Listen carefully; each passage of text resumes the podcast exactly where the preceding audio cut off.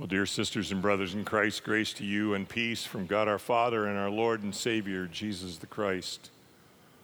Well, I think to get a handle on the gospel for this day, we need to start back in the Old Testament reading uh, this uh, piece of work called Isaiah. Uh, as I learned at seminary, there are three books within the book. There's first, second, and third Isaiah. First Isaiah is before the conflict, before the war. Uh, second Isaiah is after they have been led into bondage. There is great concern on the part of the people that God has abandoned them. And the prophet announces that, in fact, that God has gone into exile with them. But third Isaiah, of which this reading came from, is about the return. And part of the issue, part of the setup that had happened for the people uh, first of all, there's somewhere we think over 100,000 people that were in captivity, and they have been in Babylon for decades. And truthfully, it was all of the political leaders, it was all the priests, the scribes, those that were still left alive. But more importantly, it was all the engineers and builders, the people that knew how to manipulate stone and wood and to make a city work. Those are the people that have been in exile along with their families. But somehow they had got it in their head, hearing, I think, the words of the prophet, but putting their own spin on it, that somehow God, in God's great magnificence, had fixed all the problems. And that everything had been restored, somehow, maybe magically, during their absence. And so there are people that are still within the community who were little people when the exile happened. And we hear from some of the Psalms and some of the uh, other minor prophets, we hear those words of those people as they looked one more time on the ruined Jerusalem, as they topped the last hill where you could still see Jerusalem. And we also get to hear their words from when they return.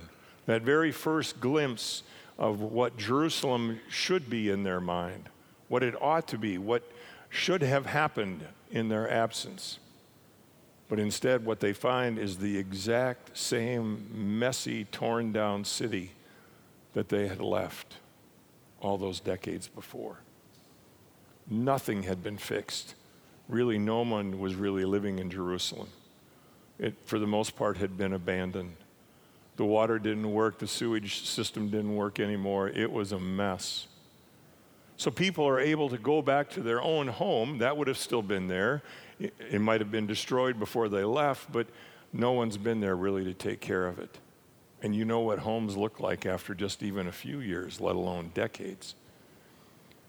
So the community is just a wreck, truthfully.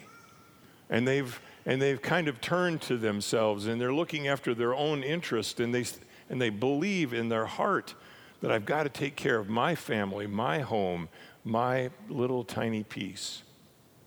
I've got to get out and get my garden going. I've got to make sure that we've got livestock that are being tended to. The community is, in fact, shattered. You hear it in the very first words. It's just simply not working. Let me read them again. If you remove the yoke from among you, the pointing of the finger, the speaking of evil, if you offer your food to the hungry and satisfy the needs of the afflicted, then your light shall rise in the darkness, and your gloom will be like noonday. The Lord will continue, can continually guide you and satisfy your needs in the parched places and make your bones strong, and you shall be like a watered garden. There is this invitation to look out for the neighbor, and it specifically lands on two places for that community. All the prophets that are there, Isaiah being one of them, are inviting them that we need to repair the wall. There's no way to defend the city, and there's really no way to rebuild a community unless we have a sense of community. So there's this invitation that comes from the prophets to please set aside your own desire and work for the larger community and to repair the wall. That's the repairing of the breach. And they finally do. But the other call is to remember that the Sabbath is given as a gift. And it's given for two things. Two things. one for the family to be re- reunited and tended to around a meal. That's how you begin Shabbat. But then there was a need for the, the larger community to gather, to study the word, to hear a word of blessing, to build, in fact, the larger community. It is what we're doing here this morning, right now, in this worship service. A community has been built, gathered together in this place. You're going to all go your own way after this, but now on this day, this moment, here is this community that has come together to hear a word, to sing a hymn, to be fed at the Lord's table, to make the Sabbath a blessing once again. Because there's two ways to wreck the Sabbath, right? One is to just simply ignore it and pretend that it's not there. And that's what they'd been doing. And so here the prophet is inviting them back into using the Sabbath as the gift that it was intended to. And now we get to Jesus. If you were here in worship with me last week, you heard me talk about Jesus saying, I have come to bring fire, and oh, how I wish it were kindled. Well, if you want to know what fire looks like in Jesus' world, this text, this story would, would be a prime example. Because here's this rabbi who steps into someone else's synagogue, someone else's house of worship, someone else's house of study. And now here comes this woman who has been bent over with this ailment, and she pushes her way into the community. She's acting incredibly boldly, by the way. She, for certain, is not in just the women's section, which there would have been one. And all kinds of things that are happening that we just don't get anymore. When I got to worship this morning, when I got to church this morning, I talked to women that did not belong to my family.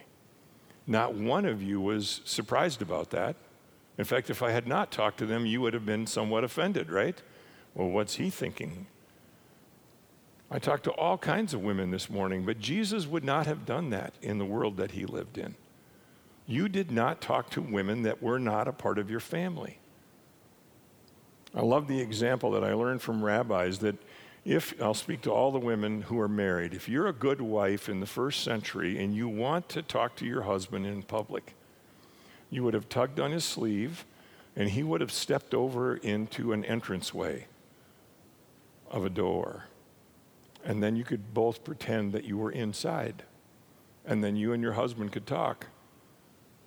But if you were a good wife and you were out in public and there was no such place, you, you would be very unsettled if you just talked to your husband in the open. So imagine a rabbi speaking to a woman who is not a part of his family. People were already talking. And then what does he say to her? Please stand up. And then he does the most amazing thing, again, that we don't get. He put hands on her. And in that moment, she is restored. Because this is the part that we really don't get. In the world that they all lived in, everyone knew, and especially she knew, that because of what had happened to her, because of her bent over nature, that everyone knew that either she had sinned or her mom and dad had sinned or grandma and grandpa had. But someone in their family was not righteous which is why the, the affliction had happened to her. And now Jesus reaches into all of that, and she is able to stand up straight. It is a word of forgiveness in the mes- most important sense possible in the first century. Because now that the ailment or whatever it was, whatever the affliction was, has now been lifted, it is a sure and certain sign that righteousness has been restored, that it's been given as a gift. That she now is restored not just to her family and to herself, but to the larger community. Now, this is my favorite part, and I'm going to pick on Martin, although he's not here this morning. Too bad, maybe he'll be at 11. Because the council president is leading the charge, right? That's why I'm picking on Martin.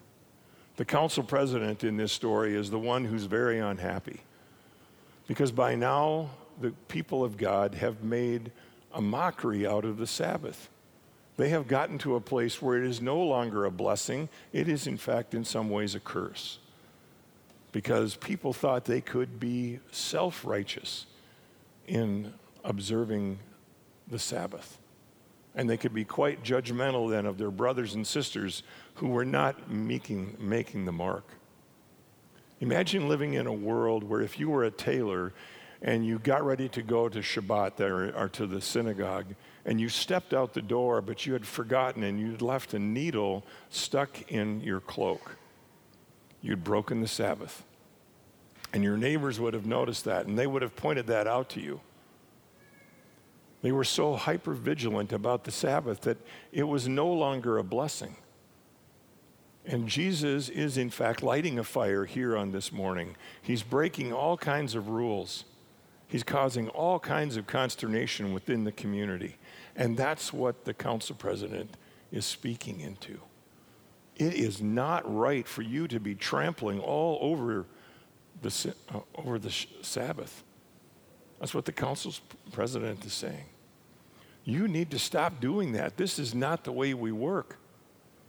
You're not being faithful. You're not being righteous to Jesus.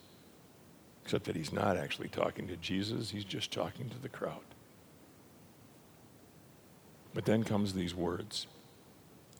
And this is the best part of this story. Is Jesus says, All of you hypocrites, you do all kinds of work on, on the Sabbath. You do all kinds of things. You take care of your animals, you feed them, you tend to them. If something breaks, you're going to fix it. But you would deny this woman God's grace, this daughter of Abraham. So here's this woman who has been so far out from the community that she had to push her way back in, who now in this title gets restored all the way. If you've heard enough of my sermons, you've heard me talk about the fact that that in the first century, no matter what culture you were in, Greek, Roman, or Jewish, that until your father said you were a child of the family, you were not a child of the family. You were not a son or a daughter until dad said so. So for Jesus to say, here we have this daughter of Abraham, she's all the way back in. You couldn't get any further back in. What I love about this story, two things one that the Sabbath is given as a gift. And Jesus is very clear that that's what it's for. It is for a blessing. It is a time for being together as family, more importantly, as community. To have a sense that we belong to a larger group, that we, in fact, for us, are a, a part of the body of Christ. That we have gathered here on this Sunday morning to be refreshed and renewed, to hear our sins are forgiven and to receive a gift at the Lord's table. What do we bring that we want to leave behind? What ailment has kept us bent over? Is there some part of your life that is keeping you bound up, to keeping you paralyzed? The word that's used to describe the, wor- the woman is anesthesia. It means to be held, it means to be bound so that you can't move. That's what happens when we're anesthetized before surgery. An anesthesiologist does that to us, although their primary job is to wake you up at the end. That's really their job. We hope they're really good at that part. But when you're in that surgery, you are bound by those drugs that enter our body. That's what's happened to this woman. So, what has bound you? Is it anger or depression, anxiety, fear? What has bound you and kept you bent over? And on a day like this day, what gift is coming from our Lord and Savior to you? So I want you to hear that on this Sabbath day, that Jesus Christ is here for you, to bring you a word of life, to lift you so that you might stand up straight that you might be, in fact, set free and unbound.